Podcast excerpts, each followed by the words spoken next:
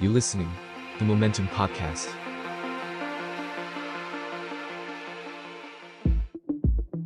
Beholder Podcast มองอดีตเพื่อเข้าใจปัจจุบัน สวัสดีครับ กลับมาพบกับ Beholder Podcast อีกครั้งนะครับ กับผมสุประชาติเล็บนาค และก็วันนี้เรามีโฮสต์คนใหม่ของเรานะครับ น้องก้องครับกิตนัยจงไกรจักรครับ เป็น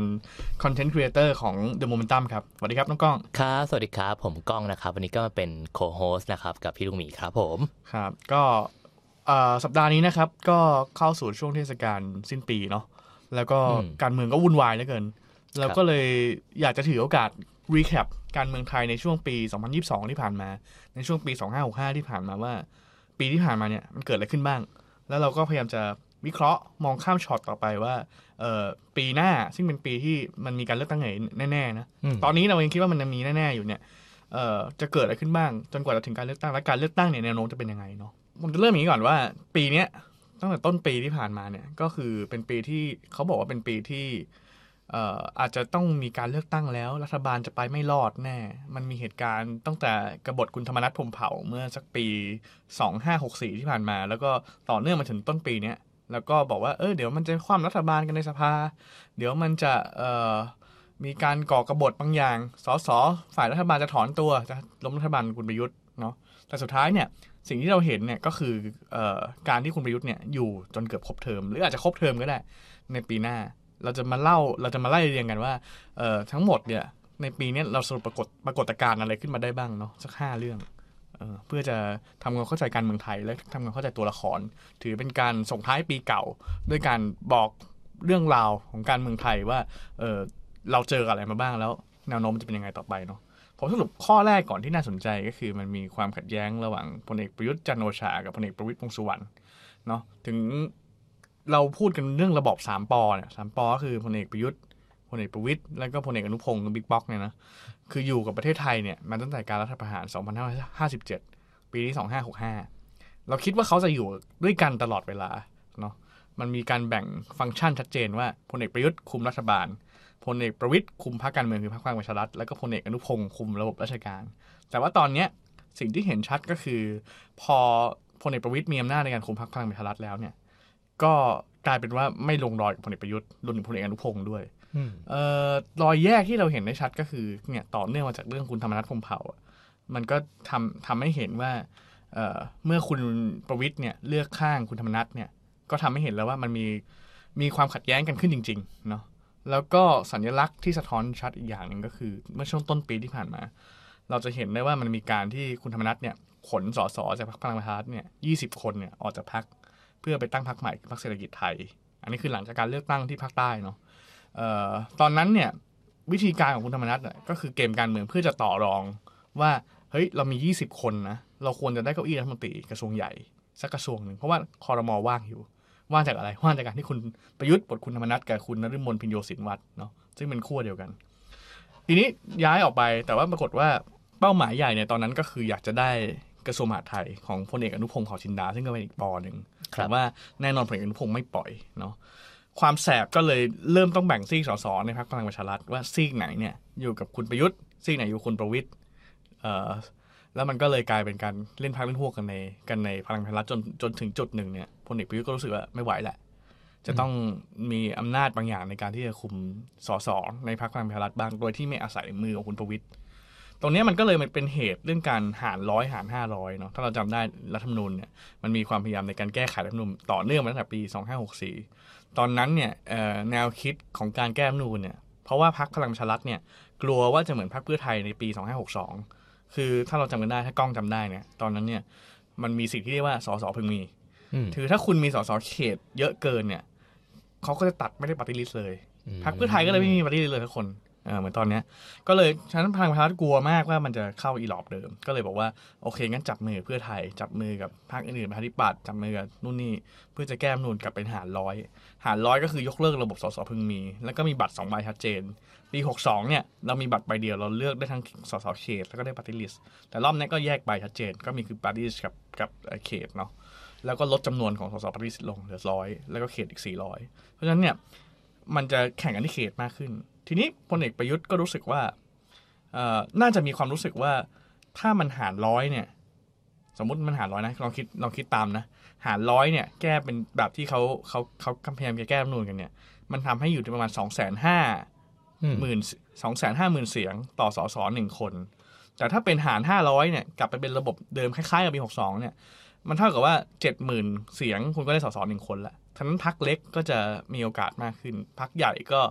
ก็จะได้สสแต่ว่าก็จะมีจุดตัดระดับหนึ่งว่า อาจจะได้ไม่เยอะเท่าไหร่อะไรเงี้ยเพราะมันจะมีเรื่องสสพึงมีมีเรื่องนู้นเรื่องนี้เข้ามาอีกพลเอกประยุทธ์ก็รู้สึกว่า เออถ้าเป็นหารร้อยเนี่ย ตัวเองก็ต้องอยู่กับพักใหญ่เท่านั้น ต้องอยู่กับพลังประชารัฐเท่านั้น จะย้ายจะย้ายไปพรรคอื่นไม่ได้ ซึ่งแปลกในหนึ่งว่าถ้าอยู่กับพลังประชารัฐก็ต้องอยู่ภายใต้การครอบงำของพลเอกประวิตยแล้วก็คุณธรรมนัฐด้วย ฉะนั้นเนี่ยมันก็เลยมีกระแสว่าพลเอกประยุทธ์เนี่ยสั่งเปลี่ยนว่าเฮ้ยที่แก้กันมาหารร้อยหารร้อยหารร้อยเนี่ยเลิกโละ กลับเป็นหารห้าร้อยเถอะ เพื่อจะได้มีโอกาสที่จะย้ายตัวเองไปอยู่ในพรรคอื่น สร้างโอกาสใหม่ ๆ ขึ้น แล้วก็กลายเป็นพรรคที่ชื่อรวมไทยสร้างชาติ มันกลายเป็นการการการตั้งพรรครวมไทยสร้างชาติขึ้นมา เพื่อที่ตัวเองจะได้ไม่ต้องผูกมัดเนาะอืมครับ แต่ว่าสุดท้ายเนี่ยเราเราก็เห็นนะฮะว่าไอ้หารห้าร้อยเนี่ยก็ไปไม่ถึงฝั่งฝัน เพราะว่าพลเอกประวิตยเนี่ยก็รู้ว่าทหารห้าร้อยเนี่ยมันทำให้พลเอกประยุทธ์ซึ่งแข็งแรงที่สุดในฝ่ายฝ่ายอนุรักษ์นิยมเนี่ย จะมีตัวเลือกอื่นในการที่จะทิ้งเข้าไปเนาะอืมก็เลยล็อบบี้ว่า เออ งั้นงั้นเอาหารห้าร้อยให้มันล้มไป มันก็เลยกลายเป็นปรากฏการณ์สภาล่มหลาย ๆ รอบ แล้วก็กลายเป็นปรากฏการณ์ที่เอ่อไม่สามารถที่จะโหวตไอเนี่ยโหวตเรื่องแก้รัฐธรรมนูญเป็นหารห้าร้อยเนี่ย ได้ทันเวลาทำให้สุดท้ายเนี่ยกลับไปใช้หารร้อยเนาะอันนี้ก็ก็ยังไม่รวมเรื่องของการที่สารรัฐธรรมนูญนะ ที่ตอนนั้นเนี่ยถ้าจำกันได้ประมาณเดือนเดือนสิงหากันยาตุลาเนี่ยก็มีปรากฏการณ์ที่สารรัฐธรรมนูญสั่งพักงานคุณประยุทธ์เนาะอันนี้ก็เหนือความคาดหมายเป็นเราที่นั่งหาเรานั่งกันอยู่ ตรงนี้ก็เราก็ยังนึกไม่ถึงว่าสารรัฐธรรมนูญจะกล้าพักงานคุณประยุทธ์แล้วทุกคนก็รู้สึกว่าเฮ้ยคุณประยุทธ์ไม่ได้กลับมาแน่ใช่ไหมเพราะว่าถ้าให้กลับมาแล้วจะพักงานทำไมอันนี้ก็ก็คำถามใหญ่เนาะครับ แล้วก็ในช่วงหนึ่งเดือนที่ผ่านมา เท่าที่ผมตามข่าวเท่าที่เอ่อเช็คคนนู้นคนนี้เนี่ย ก็เห็นได้ชัดว่าพลเอกประวิตยเนี่ย พยายามที่จะ exercise อำนาจบางอย่างเออมันมีการประชุมซึ่เรียกว่าคณะกรรมการนโยบายพลังงานแห่งชาติ กพชเนี่ย ซึ่งคุณประวิตย์เนี่ยถึงขั้นที่ว่า เอ้ย ทุบโต๊ะไม่เอาบางโครงการ หรือว่ายื้อบางโครงการต่อไป แล้วก็ เออมันก็มันก็หลายคนก็มองว่าเป็นการงัดกันว่า เอ้ยพลเอกประวิตยอยากจะเอาใจกลุ่มทุนพลังงานอีกกลุ่มหนึ่งซึ่งพลเอกประยุทธ์เอาใจอีกกลุ่มหนึ่งเป็นกลุ่มทุนของทั้งคู่หรือเปล่าอะไรเงี้ย แล้วก็ยังมีอีกหลายๆแมตช์นะเรื่องการ PR เรื่องการปล่อยข่าว เรื่องการเอ่อบอกว่าพลเอกประยุทธ์จะไม่ได้กลับมาแน่แล้วเอ่อพลเอกประวิตยจะอยู่ต่อยาวๆอะไรเงี้ย อันนี้ก็มีมีเกิดขึ้นเรื่อยๆ แล้วก็แต่ว่าสุดท้ายเนี่ยมันกลายเป็นว่าพลเอกประยุทธ์กลับมาได้ อันนี้ก็เป็นมิราเคิลเหมือนกันเขาบอกว่ากลับเอากลับมาได้เพราะว่าก็หนึ่งก็คือจัดประชุมเอเปกเนาะแล้วก็สองตอนตอนนั้นเนี่ยกระแสข่าวเนี่ยบอกว่าเอากลับมาเพื่อพลเอกประยุทธ์จะได้ลงสวยๆจะได้ไม่ต้องลงแบบเอออยู่ดีก็หายไปอะไรเงี้ยบอกว่าจะได้ลงสวยๆ แล้วก็อีกอย่างหนึ่งก็คือเนี่ยสารรัฐมนูญคำตัดคำวินิจฉัยออกมา บอกว่าพลเอกประยุทธ์อยู่ได้แค่สองปีอะเขาก็คงไม่ได้มีอนาคตทางการเมืองต่อแล้ว อยู่อยู่แค่สองปีใครจะเอา แต่สุดท้ายก็กลับมาได้ แล้วก็บอกว่าจะไปต่ออีกสองปีข้างหน้า แล้วก็ตอนนี้แนวโน้มไปกับพรรครวมไทยสร้งชาติเนี่ยก็เป็นอะไรที่ที่น่าสนใจเหมือนกัน แล้วก็ดูว่าน่าจะขัดแย้งกันต่อไป คือถ้าเราคิดเนี่ยว่าสามปอมาด้วยกันเนาะที่เริ่มมาตั้งแต่ตอนแรกเราบอกว่าเออมีสามปอที่ร่วมรัฐประหารกันมา ร่วมเคียงข้างกันมาตั้งแต่สมัยทหารเสือราชินี สุดท้ายแล้วเนี่ย พอแยกเป็นสองพักอะ่ะก็จะมีคนตั้งข้อสังเกตว่า เอ๊ะเขาแยกกันเดินลงกันตีหรือเปล่า อืม แต่ว่าเนี่ยเวลาที่เรามองการเมืองไทยอะสุดท้ายมันเห็นชัดอยู่แล้วว่า ถ้าคุณมีสองพักและกลุ่มหมายคุณเป็นคนเดียวกัน สสอาจจะเป็นคนเดียวกันย้ายข้ามไปข้ามมาเนี่ย ยังไงคุณก็ต้องตีกันอยู่วันหนึงข้ามคุณไม่มีทางแยกกันเดินร่วมกันตีได้ เพราะฉะนั้นเนี่ยความขัดแย้งเนี่ยมันน่าจะขยายไปเรื่อย ๆ แล้วก็ เป็นจุดที่เริ่มต้นในปีเนี้ยปี 2565 แล้วก็น่าจะแสดงผลให้ชัดเจนในปี 2566 อย่างแน่นอน โดยเฉพาะในการเลือกตั้งใหญ่ อืมครับ ทีนี้พูดถึงเรื่องการที่พลเอกประวิตยเนี่ยใช้อำนาจบางอย่างแล้วทำให้สภาในการโหวตครั้งนั้นหารร้อยหารห้าร้อยเนี่ยมันล่มเนี่ยนะฮะอืมมันก็ส่งผลให้เอ่อ มีสสบางท่านเนาะครับไม่เห็นด้วยกับวิธีการนี้ก็คืออ่ามาดามเดียหรือว่าเอ่อคุณพัฒนยาบุญนาคที่ตัดสินใจสุดท้ายก็คือลาออกจากพรรคพลังประชารัฐเลยเนาะใช่เพื่อที่จะเอ่อแสดง จุดยืนเกี่ยวกับการกระทำตรงนี้ของคุณพลเอกประวิตยแล้วก็ในที่สุดก็คือไปร่วมกับพรรคประชาธิปัตย์ในเวลาต่อมาอะไรอย่างนี้ใช่ไหมฮะซึ่งตรงเนี้ยฮะทางโมเมนตัมอะครับก็เคยสัมภาษณ์อ่ามาดามเดียเอาไว้นะครับในบทสัมภาษณ์ทางเว็บไซต์โมเมนตัมก็ผู้ที่คนที่ฟังอยู่เนี่ยก็สามารถไปตามอ่านต่อกันได้นะฮะในประเด็นนี้ครับผมใช่ก็ที่นี่อยากรู้ต่อกับพี่ลูกหมีครับว่า หลังจากเนี้ยฮะในปี 2023 เนี่ยครับพลเอกประวิตยพลเอกประยุทธ์ต่อไปเขาจะไปยังไงต่อฮะก็ มันก็คงเป็นความขัดแย้งที่ที่มากขึ้นเรื่อยๆเนาะพลเอกอืมประยุทธ์ก็คงจะจะเป็นจะเป็นตัวนำของพรรครวมไทยสร้างชาติเนาะแล้วก็พลเอกประวิตยก็คงเป็นตัวนำของพรรคพลังประชารัฐอืมเอ่อสองพรรคนี้ก็อย่างที่บอกว่าก็มีกลุ่มทุนคนละกลุ่มหนุนหลังอืมแล้วก็ปัญหาก็คือไอการที่แข่งกันเอง โดยที่กลุ่มเป้าหมายเดียวกันเนี่ยพลเอกประวิตยจะเอาอะไรไปสู้พลเอกประยุทธ์นึกออกไหมคือ เรามองเห็นพลเอกประวิตยก็เป็นเป็นชายแก่เดินก็ไม่ค่อยไหวแล้วอายุก็เจ็ดสิบเจ็ดแล้ว เราก็นึกไม่ออกว่าเราจะมองภาพของนายกที่อายุเยอะขนาดนั้นเจ็ดสิบเจ็ดปี แล้วก็ทำงานแบบเออเดินทางไปต่างจังหวัดหรือว่า คือแม้จะมีภาพในช่วงเวลาที่เป็นนายกสั้นๆหนึ่งเดือนที่บอกว่าอะไรนะใจบันดาลแรงแรงบันดาลใจแล้วก็แบบเดินก็กระฉับกระเฉงขึ้นมาใส่กางเกงยีนอะไรเงี้ยแล้วพอพ้นวาระก็เลิกใส่อะไรเงี้ย มันก็คงจะมีภาพที่ที่ที่พลเอกประวิตยก็แสดงความพร้อมไปเรื่อยแต่ว่า ในฐานะ คนไทยนฐานะผู้มีสิทธิ์เลือกตั้งเนี่ยก็ยังมองไม่เห็นว่าพลเอกประวิตยจะไป จะไปสู้อะไรกับพลเอกประยุทธ์ซึ่งมีอำนาจเต็มในฐานะเบอร์หนึ่งมาตลอดเวลาเนาะอีกส่วนหนึ่งก็คือพลเอกประยุทธ์กับพรรคใหม่เนาะรวมไทยสร้างชาติเนี่ยก็ก็จะมีจุดที่ที่เป็นจุดกังวลเหมือนกันก็คือ ตอนนี้คนก็ยังมองไม่เห็นว่ารวมไทยสร้างชาติจะเอาอะไรไปแข่งในฐานะพรรคเนาะ คือเมื่อกี้เราพูดถึงพลังประชารัฐแข่งในฐานะผู้นำเนี่ยพลเอกประวิตยสู้ไม่ได้ แต่ในเชิงพรรคอะอาจจะได้มากกว่า ส่วนรวมไทยสร้างชาติอะจะมีปัญหาในแง่ความเป็นพรรคเพราะว่าพรรคเนี่ยแทบจะไม่มีคนรู้จัก เรียกก็ยังเรียกไม่ถูกเลย เพราะมันสร้างกันเต็มหมดเลย สร้างไทยสร้างไทยสร้างอนาคตไทยสร้างนู่นสร้างนี่เต็มไปหมด เรายังเราไม่รู้ว่ารวมไทยสร้างชาติคืออะไรเนาะอืมแล้วมันจะทำยังไงให้ให้มีเสียงสสมากพอที่จะเสนอพลเอกประยุทธ์ขึ้นเป็นนายกได้มอันนี้ก็อันนี้ก็เป็นข้อท้าทายอีกส่วนหนึ่งอืมเนาะก็ เดี๋เดี๋ยยววเดี๋ยวจะขยายความต่อ เพราะว่าเอ่อองค์คาพยพของสามปอมันไม่ได้มีแค่ประยุทธ์หรือประวิทย์แต่มันยังรวมถึงสวมันยังรวมถึงองค์กรอิสระ มันยังรวมถึงเอ่อแบ็กอื่นๆทหารทหารศาลอะไรเต็มหมดว่าว่ายังไงต่อเนาะอะแต่ถือว่าปี 2022 นี่ก็คือเป็นจุดที่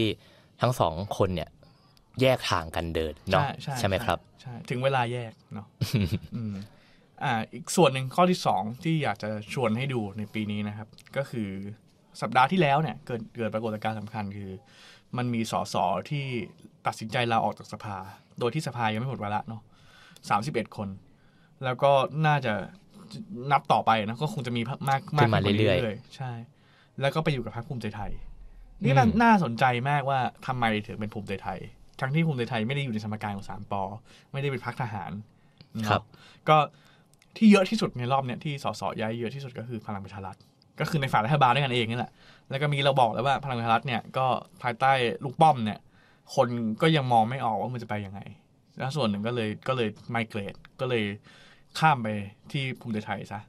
แล้วก็ตามมาด้วยพรรคเพื่อไทยพรรคก้าวไกลประชาธิปัตย์เสรีรวมไทยทุกพรรคย้ายไปที่ภูมิใจไทยหมดอืมแล้วก็มีการเปิดตัวเอ่อสสใหม่อย่างยิ่งใหญ่เนี่ยวันเมื่อวันที่ 16ธันวาที่ผ่านมา เพราะว่าอะไรครับพี่ลูกหมีพรรคภูมิใจไทยมันทำไมถึงกลายเป็นจุดสนใจของสสใน คุณสนใจไหมภูมิใจไทย ในความคิดของผมอืมถ้าเรามองในมุมมองของการเป็นสสก็ยังมองไม่ออกนะพี่ว่า เพราะว่าอะไรถึงต้องย้ายไปอยู่พังนู้นทั้งที่ สภาก็ยังไม่ได้หมดวาระก็ตาม ถึงต้องรีบออกลาออกขนาดนี้อะถ้าคุณเป็นสสเอ่อแล้วคุณอยากจะย้ายพักมันมีเหตุผลอะไรที่คุณจะอยากจะย้ายพักบ้าง อาจจะเพื่อการเลือกตั้งในครั้งหน้าหรือเปล่าฮะ ใช่เขาก็เขาก็บอกว่า เอ๊ะถ้าคุณจะลงกับพักผม คุณก็ย้ายมาก่อน เพื่อจะได้ทำโปรโมชั่นได้อืมจะได้หาเสียงได้ก็อีกส่วนหนึ่งมันก็คงจะต้องมีอะไรการันตีสักอย่างว่าเขาคงได้อะไรเนาะซึ่งเรายังไม่รู้ว่าได้อะไรเนาะเราก็จะเราก็ไม่ได้เราก็ไม่ได้บอกนะว่าเขาจะได้เงินเดือนหรือเขาจะได้เงินเพิ่มโบนัสพิเศษอะไรในการย้ายพักเนาะแต่ว่าเอ่อมันก็คงมีอะไรบางอย่างที่ทำให้คนตัดสินใจย้ายพักถูกไหมอืมทีเนี้ย ถ้าเรามองการเมืองในรอบสี่ปีที่ผ่านมาเนี่ย ถ้าเราพูดถึงความแย้งสามปอเนี่ย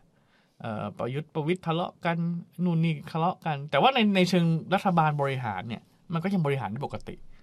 แล้วก็ภูมิใจไทยเนี่ย เป็นพักที่สามารถต่อรองกระทรวงใหญ่ๆได้อืมหนึ่งคือเขาต่อรองกระทรวงสาธารณสุขมาทำเรื่องกัญชาได้สองคือเขาเอากระทรวงคมนาคมมาได้ ซึ่งก็ก็ก็เป็นกระทรวงที่เขาเคยได้เมื่อตอนรัฐบาลคุณอภิสิทธิ์เนาะแล้วก็มีโครงการอะไรอย่างเกิดขึ้นมา ทั้งสาธารณสุขทั้งคมนาคมรวมถึงกระทรวงท่องเที่ยวและกีฬาด้วย ทั้งหมดเป็นกระทรวงเกรดเอที่เขาบอกว่าพรรคภูมิใจไทยสามารถที่จะสร้างผลงานบางอย่างได้ เนาะเราเห็นเรื่องกัญชากับโทรศัพท์สุขคมนาคมนี่ผมไม่ค่อยเห็นว่าเกิดอะไรขึ้นบ้าง แต่ว่าถ้าฝ่ายที่เชียร์พลเอกประยุทธ์บอกว่าถนนหนทางดีเออมีการขยายมีการสร้างมอเตอร์เวย์อะไรเงี้ยก็ต้องให้เครดิตกระทรวงคมนาคม โอเค มีการก่อสร้างเยอะขึ้นมาก แล้วก็บางอย่างอาจจะยังไม่เสร็จแต่ว่าโอเค มันก็อยู่ใต้กระทรวงคมนาคมครับทีนี้มันมีคนในเชิงการวิเคราะห์เนี่ย มันมีคนบอกว่าภูมิใจไทยเนี่ยอำนาจจริงอาจจะไม่ได้อยู่ที่ตัวรัฐมนตรี หรือไม่ได้อยู่ที่ตัวหัวหน้าพักด้วยซ้ำแต่อยู่ที่คุณเนวินทิดชอบ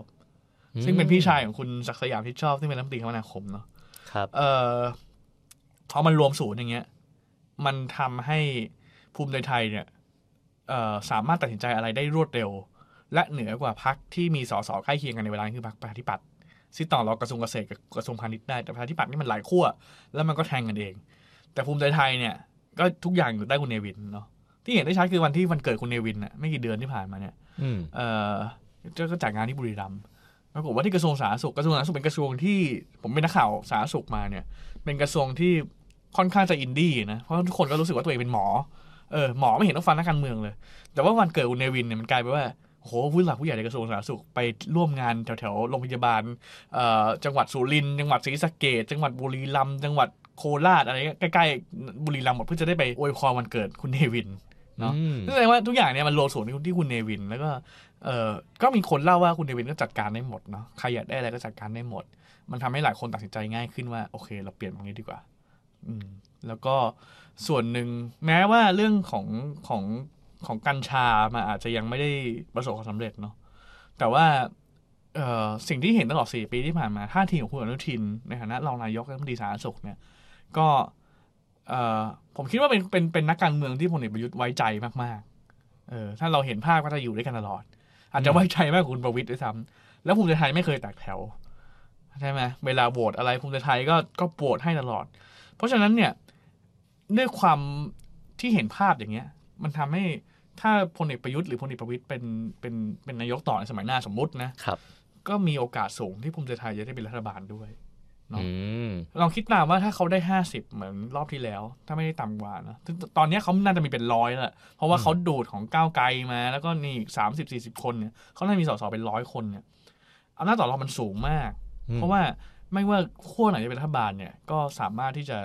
ที่จะภูมิใจไทยสามารถเข้าไปได้ด้วย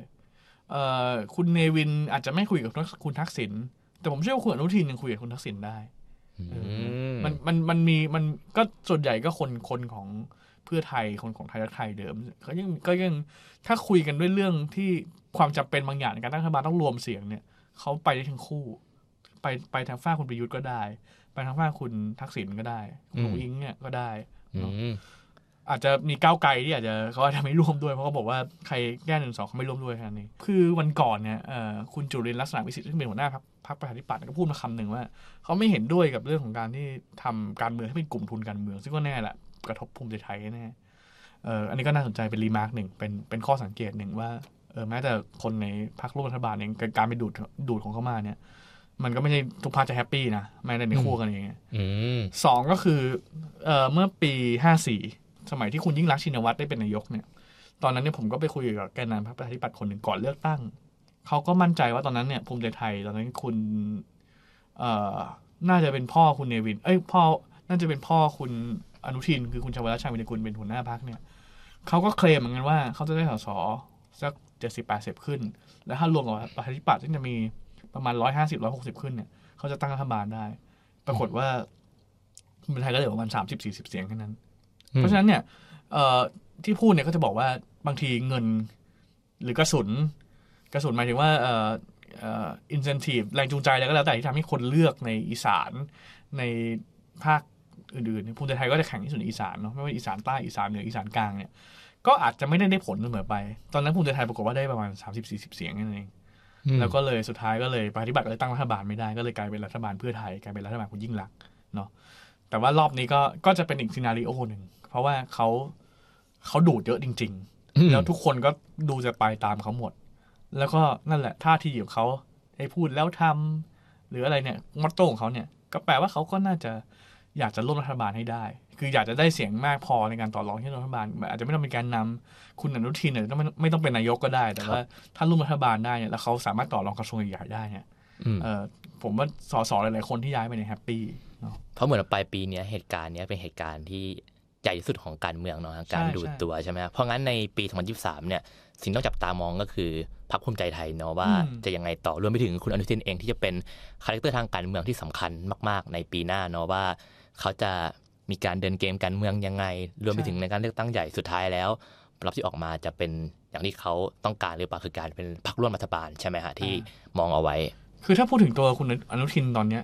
บางคนอาจจะบอกว่าอาจจะเป็น successor ของพลเอกประยุทธ์ที่ชัดที่สุดก็ได้ครับอหนึ่งก็คือเขาเป็นรองนายกกับกับกับคุณประยุทธ์มาก่อนอืมสองคือเขามีเงินเออเขารวย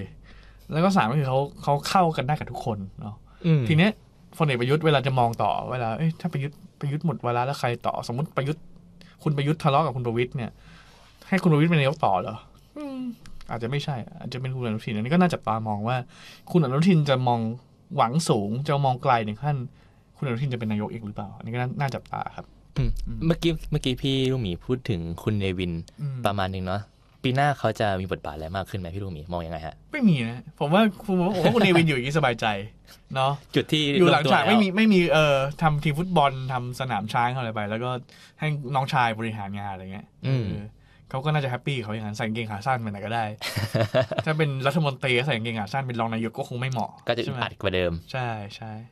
ปรากฏการณ์ที่สามครับ อันนี้เราพูดถึงฝั่งฝั่งรัฐบาลไปแล้วเนี่ย เรามองไปถึงฝ่ายค้านบ้างว่าเกิดอะไรขึ้นบ้าง ปีนี้ผมคิดว่าหลักไม้สำคัญก็คือเป็นชัยชนะของของฝ่ายค้านในหลาย ๆ สนามเนาะเราเปิดต้นปีมาด้วยที่เขตหลักสี่เนี่ยซึ่งมีการเลือกตั้งแทนคุณศิระเทนจาคะเนี่ยเอ่อพักเพื่อไทยโดยคุณสุรชาติเทียนทองเนี่ยเอาชนะคุณอัธวิทย์สุวรรณพักดีของพักก้าไปได้เนาะได้เป็นสส แล้วก็ภรรยาคุณศิระเนี่ยมาดามหลีเนี่ยครัณบสลันรัตน์เจนจาคะเนี่ยไปอยู่อันดับสามอันดับสี่ไปอยู่อันดับสี่ด้วยซ้ำอืมเนาะก็ก็ชนะขาดลอย ส่วนที่สองก็คือมันมีการเลือกตั้งแบบแลนด์สไลด์ในนายกอบจสองจังหวัด ก็คือที่จังหวัดร้อยเอ็ดแล้วก็จังหวัดกาฬสินธุ์อันนี้ก็พรรคเพื่อไทยก็ชนะขาดเนาะจากเดิมที่ที่สองพื้นที่เนี่ยเคยเป็นพื้นที่ของของสสฝ่ายพลังประชารัฐเดิม แล้วก็พรรคเสรีรวมไทยเนี่ย ซึ่งพรรคเพื่อไทยกับพรรคเอ่อก้าวไกล support เนี่ยก็ชนะเอ่อสสการเลือกตั้งสสการเลือกเลือกตั้งซ่อมจังหวัดลำปางเมื่อเดือนกรกฎาเนาะครับเอ่อทั้งหมดนี้แค่ส่วนหนึ่ง ส่วนที่สำคัญที่สุดก็คือการชนะของคุณชัชชาติสิทธิพันธุ์อ่าในการเลือกตั้งผู้ว่ากทมเมื่อ 22 พฤษภาคม 2565 เนาะไม่ได้ชนะธรรมดาด้วย เป็นการชนะแบบ landslide ก็คือไม่เคยมีผู้ว่าคนไหนที่ได้คะแนนเยอะขนาดนี้มาก่อน เนาะหนึ่งเป็นปรากฏการณ์ใช่ครับผมสองก็คือคุณชัดชาติเนี่ยพาให้ฝ่ายที่เป็นฝ่ายค้านเดิมเนี่ย ชนะในกรุงเทพเนี่ยอืมคุณชาติชาติไม่ใช่ของสกเนาะแต่ว่าทำให้สกของพรรคเพื่อไทยเนี่ยเอ่อได้เสียงมากกว่า20เสียงพรรคก้าวไกลนะซึ่งเอ่อซึ่งแม้จะไม่ได้เกี่ยวข้องอะไรกับคุณชาติชาติโดยตรงเนาะแต่ว่าเขาก็พรรคก้าวไกลก็อยู่ฝ่ายเดียวกัน ก็ฝ่ายก็เรียกฝ่ายประชาธิปไตยเหมือนกันเนี่ย ก็ได้สสกเข้ามา12เสียง แล้วก็เป็นเสียงที่น่าสนใจก็คือเป็นเสียงในจุดไหนที่จุดที่ก้าวไกลได้เป็นสกคือจุดที่รถไฟฟ้าผ่าน เป็นเขตที่รถไฟฟ้าผ่าน เออ ก็เป็นเป็นเป็นคนเมืองอะอยู่คอนโดครับอยู่อะไรก็แล้วแต่เนี่ยเออก็ก็รวมแล้วเนี่ยเกินครึ่ง แล้วก็ทำให้พลังประชารัฐได้สสกแค่สองคนอืมเออรักกรุงเทพของคุณอัศวินขวัญเมืองได้สกแค่สองคนประชาธิปัตย์ได้มากกว่านั้นหน่อย แต่ว่าก็ก็ไม่ไม่ได้มีนัยสำคัญอะไร แล้วก็อีกส่วนหนึ่งก็คือทุกเขตคุณชาติชาติมาเป็นอันดับหนึ่งหมด ซึ่งมันมันมันเป็นเรื่องประหลาดมากสำหรับกทม เพราะว่ากทมเนี่ยเรารู้กันว่าก็เป็นเขตที่ที่จำนวนหนึ่งรักลุงตู่เนอะครับแข็งแรง แล้วก็เป็นเป็นกลุ่มอนุรักษ์นิยมเป็นฐานเสียงสำคัญของพรรคพลังประชารัฐหรือว่าพรรคประชาธิปัตย์มาตลอด แต่ว่ามันกลายเป็นว่ามันกลับข้าง อืมมันเกิดอะไรขึ้นครับพี่ ซึ่งตรงเนี้ยมันก็ทำให้เห็นว่า มันมันเป็นความไม่พอใจสะสมจากจากรัฐบาล จากผลงานรัฐบาลแน่นอนส่วนหนึ่งอืมสองก็คือมันก็คือคาริสมาของคุณชาติชาติเองใช่ไหมฮะอ่าแต่ว่านั่นแหละฮะกับการที่มีสอกอเยอะขนาดนั้นเนี่ย ก็สะท้อนให้เห็นว่าผมว่ามันมันก็น่าจะน่าจะมีความไม่พอใจสะสมอะไรบางอย่าง แล้วก็ถ้าเราใช้ทฤษฎีของอาจารย์อเนกเหล่าธรรมทัศน์เนาะซึ่งตอนนี้อยู่กับฝ่ายรัฐบาลเนี่ยเขาบอกสองนักคาราประชาธิปไตย คนกรุงเอ่อคนชนบทตั้งรัฐบาลเพราะว่าเสียงเยอะกว่า คนกรุงล้มรัฐบาลเนี่ย แต่ตอนนี้มันกลายเป็นว่า คนกรุงก็จะล้มรัฐบาลเหมือนกันเป็นแต่เป็นรัฐบาลฝ่ายพลเอกประยุทธ์ อืมครับ ก็คือมันมีไอ้เสียงจากคนเมืองซึ่งสะสมความไม่พอใจรัฐบาลมาเยอะมาก แล้วก็พร้อมที่จะ ชิฟการเมืองพร้อมจะชิฟข้างเสมอ แล้วก็อืมทำให้ฝ่ายเนี้ยฝ่ายประยุทธ์ค่อนข้างหวาดกลัวว่าจะเป็นยังไงต่อ มันทำให้มันทำให้ตั้งแต่ตั้งแต่22พฤษภาที่เป็นจุดตัดสำคัญเนี่ยผมว่ามันเห็นการเมืองชัดเลยว่ามันมีการพยายามนอกจากการย้ายไปภูมิใจไทย การย้ายห้างสสไปภูมิใจไทยเนาะมันก็มีความพยายามปรับตัวในฝ่ายของพลเอกประยุทธ์เนี่ยค่อนข้างเยอะ ไม่ว่าจะเป็นการเอ่อปรับภาพลักษณ์ใช่ไหมฮะให้ดูแบบเข้าถึงมากขึ้น พยายามที่จะเอ่อ มีพักแยกคือรวมไทยสร้างชาติ ส่วนหนึ่งผมว่าก็เพื่อที่จะหาสูตรใหม่ ๆ ในการที่จะสู้กับกับพรรคเพื่อไทยอืมหรือว่ากับการที่พักฝ่ายฝ่ายค้านในการเป็นรัฐบาลเดิมครับหรือว่าเอ่ออีกเรื่องหนึ่งก็คือ มันมีการพูดถึงการยุบพักเกิดขึ้นเยอะว่าเอ้ยอืมถ้าเป็นอย่างเงี้ยเราเร่งเอ่อจะมีการเร่งคดีของพรรคก้าวไกลจะมีการเอาคดีบางอย่างของพรรคเพื่อไทยขึ้นมา เพื่อที่จะทำให้เกิดการยุบพักเพื่อจะ กลัวว่าจะเกิดการแลนด์สไลด์ต่อไป หรือว่าอีกอย่างหนึ่งที่เราเห็นได้ชัดมาก ๆ เลยก็คือ การยื้อการเลือกตั้งเอาไปให้นานที่สุด เขาบอกว่าส่วนหนึ่งคือเขาบอกว่าเอเปกใช่ไหมเอเปกจะทำให้คะแนนรัฐบาลขึ้นเพราะว่ามันมีจุดยืนในในเวทีโลก แต่ว่าอีกส่วนหนึ่งเนี่ยการยื้อเป็นได้มากที่สุดก็แปลว่ารัฐบาลจะใช้งบประมาณได้มากที่สุดกับโครงการต่างๆ ใช้ไปเรื่อยๆ แล้วก็จะสามารถมีโอกาสในการสร้างผลงานใหม่ๆ อาจจะมีคนละครึ่งเฟสห้าเฟสหกในปีหน้า อาจจะมีโครงการกระตุ้นเศรษฐกิจใหญ่ๆเข้ามาอะไรเงี้ย เพื่อจะทำให้เงินมันหมุนได้มากขึ้น แล้วเอหวังว่าจะเป็นเป็นผลประโยชน์กับฝ่ายพลเอกประยุทธ์ในเขาการเลือกตั้งครั้งหน้านี่ก็เป็นที่การชัยชนะของคุณชัดชาติเนี่ยทำให้เห็น คิดว่ามันจะ ส่งผลเหตุการณ์แบบนี้ครับปรากฏการณ์แบบนี้มันจะส่งผลไปยังการเลือกตั้งใหญ่ในปีหน้าได้ไหมฮะมันมันแตกต่างไหมพี่กับการเลือกตั้งในคนกรุงเทพที่พี่พี่ลุงหมีก็บอกว่า ส่วนใหญ่ก็จะเป็นคนในเมืองเนาะรถไฟฟ้าที่อยู่ในอยู่ในปรากฏการณ์ของฝ่ายประชาธิปไตย แล้วในการเลือกตั้งใหญ่ที่รวมไปถึงต่างจังหวัดด้วยฮะมันจะแตกต่างกันไปไหมพี่สองส่วนอันหนึ่งเดี๋ยวเล่าให้ฟังก่อนว่า ถ้าเป็นอย่างเงี้ยก็แน่นอนแล้วเขาจะเขาก็จะกลัวมากขึ้น แล้วฝ่ายพรรคเพื่อไทยก็จะเป็นฝ่ายที่หุ้นขึ้น ทีนี้ก็จะลำบากมากขึ้น คืออย่างที่เรารู้กันว่าสิบกว่าปีที่ผ่านมาชนชั้นนำกลัวคุณทักษิณมาก อาจจะมีบางส่วนที่ทำให้ให้เอ่อมีอำนาจบางอย่างมาจัดการฝ่ายพรรคเพื่อไทยอย่างรุนแรงขึ้นเนาะรวมถึงพรรคก้าวไกลด้วยเนาะครับ แต่ว่าที่น่าสังเกตก็คือตรงนี้จะเชื่อมไปถึงข้อที่สี่ก็คือพรรคเพื่อไทยส่วนหนึ่งที่ประสบความสำเร็จเนี่ยมันก็คือการ rebrand ตัวเองเหมือนกัน การ rebrand ของพรรคเพื่อไทยอะก็คือการที่เอาคุณอุ๊งอิ๊งคือคุณลูกสาวคุณทักษิณเนาะแพทองธารชินวัตรเนี่ยขึ้นมานำคุณอุ้งอิงเนี่ยไม่ได้มาด้วยบทบาทของหัวหน้าพรรคยังไม่ได้เป็นแคนดิเดตนายก แต่ว่าเป็นสัญลักษณ์ของการบอกว่าคุณทักษิณยังลงทุนกับพรรคนี้อยู่อืมแล้วยังสู้ เออยังลงทุนนี่หมายหมายความว่าลงทุนสนับสนุนเงิน หรือว่าเป็นผู้มีอิทธิพลอะไรนะก็ลงทุนก็คือหมายหมายถึงว่า อาจจะเป็นการลงทุนในในเชิงนามธรรมมากอืมๆคือ คือโดยกฎหมายเขาเกี่ยวไม่ได้ ไม่งั้นก็ครอบงำพรรคเนาะแต่ดูก็เป็นคือ symbolic ต่างเออเป็น symbolic ว่าเออเป็นเป็นสัญลักษณ์ของทักษิณในการต่อสู้กับกับการเมืองครั้งนี้อยู่ในการส่งลูกสาวมาเนาะแล้วมันทำให้ให้การนำของพรรคเพื่อไทยมันชัดขึ้น คือถ้าเทียบก่อนนะนี่คือคุณหญิงสุดารัตน์เกยุราพันธุ์ใช่ไหมๆอ่าฮะมก็อาจจะไม่ชัดว่าคุณทักษิณเกี่ยวข้องขนาดไหน แต่การเอาลูกมาแล้วเป็นลูกคนที่หน้าเหมือนคุณทักษิณมากที่สุดเนี่ยเออเขาบอกว่าหน้าเหมือนนิสัยเหมือนเนี่ย ก็ ทำให้เห็นทำให้สสเนี่ย มองเห็นชัดว่า เออผู้นำคือใครใช่ไหมฮะครับแล้วก็การที่คุณลุงอิงลงไปในพื้นที่อย่างที่เราเราเล่ากันเรื่องร้อยเอ็ดเรื่องงานเสร็จเนี่ยก็คือลุงอิงลงไปช่วยอืมเอ่อคุณชาติชาติอาจจะไม่ชัด แต่ว่าไอ้สกในในหลายพื้นที่ที่คะแนนตามอยู่พอคุณลุงอิงลงไปก็คะแนนขึ้นมาอืมเนาะก็ทำให้เห็นว่าคุณทักษิณยังเอาจริงพรรคเพื่อไทยยังเอาจริงการเลือกตั้งครั้งนี้ แล้วก็เขาน่าจะมีแผนบางอย่าง ที่จะทำให้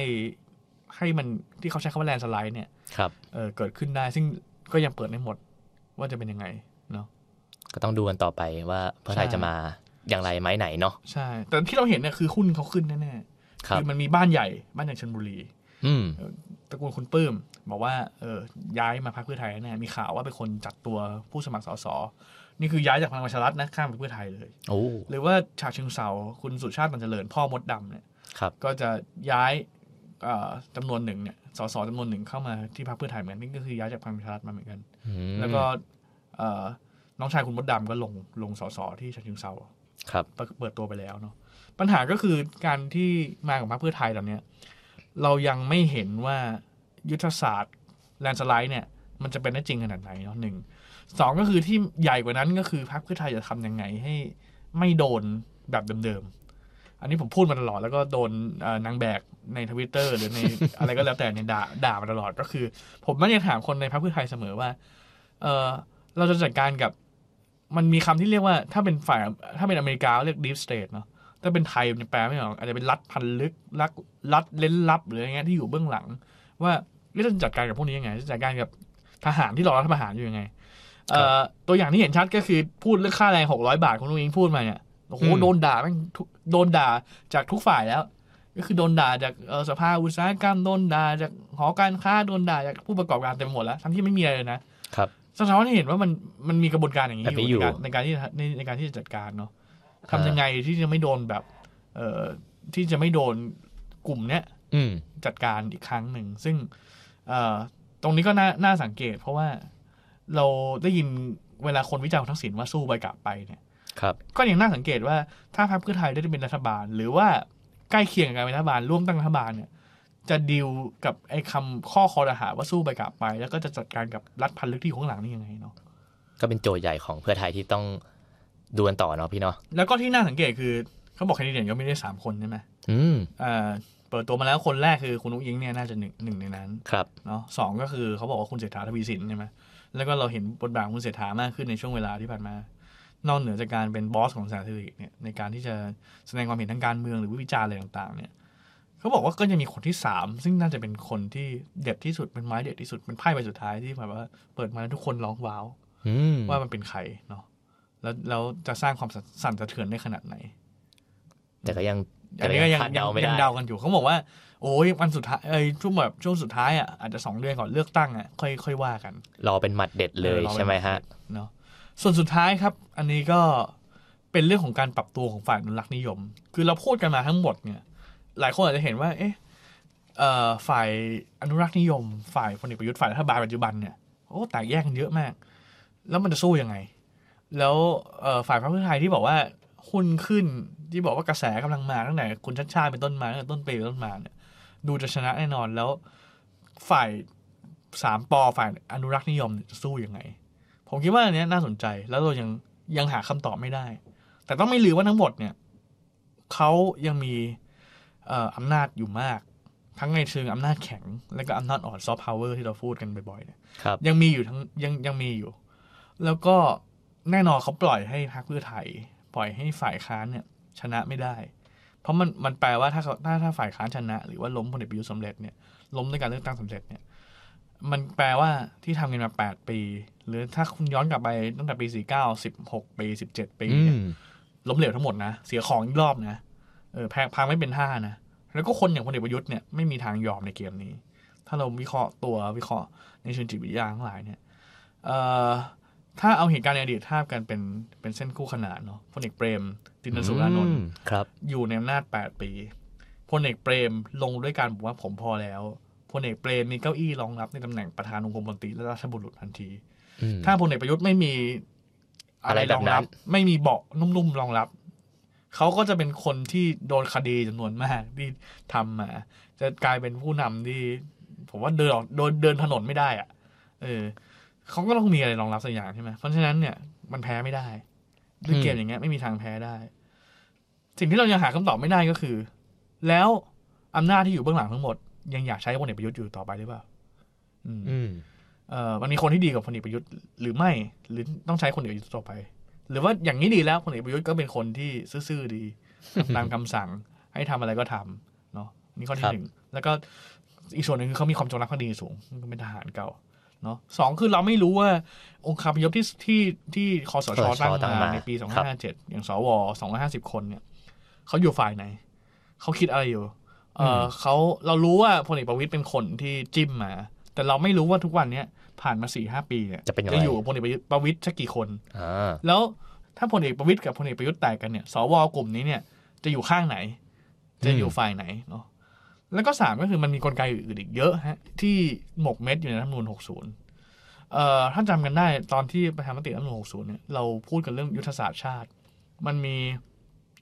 สิ่งที่เขียนไว้ในรัฐธรรมนูญว่ารัฐบาลต่อมาต้องปฏิบัติตามยุทธศาสตร์ชาติ ต้องทำตามกลไกวินัยการเงินการคลังอย่างเคร่งครัด ทุกอย่างต้องแสดงที่มาที่ไปได้ทำนโยบายแบบไหนได้แบบไหนไม่ได้ พวกนี้มันคือลูกเล่นที่ซ่อนอยู่ในรัฐธรรมนูญซึ่งยังไม่ได้แก้นะแต่เขาไม่เอามาใช้แค่นั้นเองเออแต่สมมุติว่ารัฐบาลถ้าเปลี่ยนเป็นขั้วแล้วเกิดมีคนยื่นทุกเรื่องเอามาใช้ทุกเรื่องเนี่ยมันจะเกิดอะไรขึ้นต่อ อันนี้ยังเป็นกลไกที่ยังซ่อนอยู่ที่เราไม่ไม่เห็นและยังเรามองไม่เห็นว่าจะเป็นยังไงต่อ นะฮะก็ยังเป็นเคียวเล็บที่ยังพอมีเหลืออยู่ ใช่